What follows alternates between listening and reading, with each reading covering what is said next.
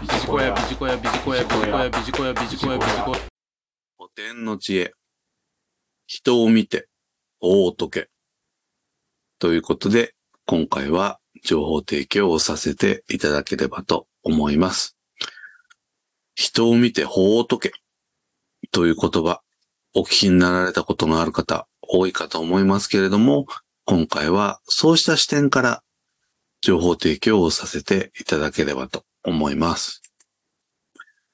この人を見て法を解けという言葉ですけれども、人に何かを解いたり、悟したりするときは、相手の性格や気質を考慮して、適切な言い方をすることが必要だという教えです。仏教の開祖、釈迦が仏法を解くにあたり、相手の気質や状況などを考えて、それぞれに合ったやり方で行ったという説話から来ているとのことです。現在、個別マネージメントが求められております。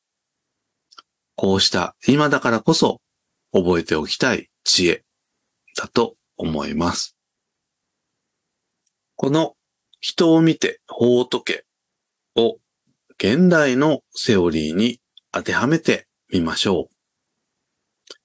私が考えますに状況対応理論が代表的なのではないかなというふうに思います。すなわち、その人のスキルレベル、知識レベル、やる気レベルで4つの段階に当てはめてコミュニケーションをとっていくというのがまさしく人を見て法を解けに当たるのではないかなということでございます。具体的に4つの段階を見てまいりたいと思います。まず1段階、初心者。マネージャーは目標達成を高める行動、すなわち PDCA サイクルを回す行動を意識的に行います。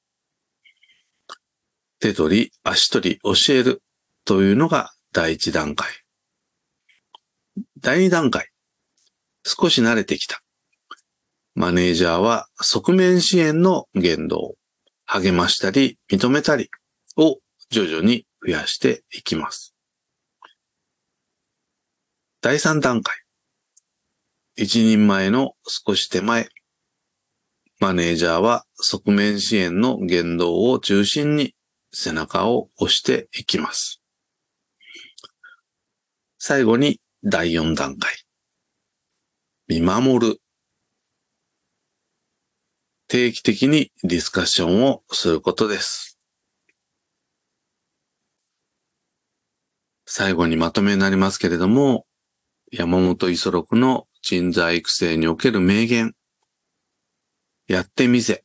言って聞かせてさせてみて。褒めてやらねば人は動かじ。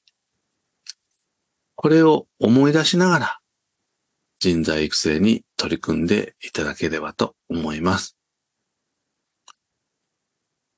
以上、古典の知恵、人を見て法を解けということで情報提供をさせていただきました。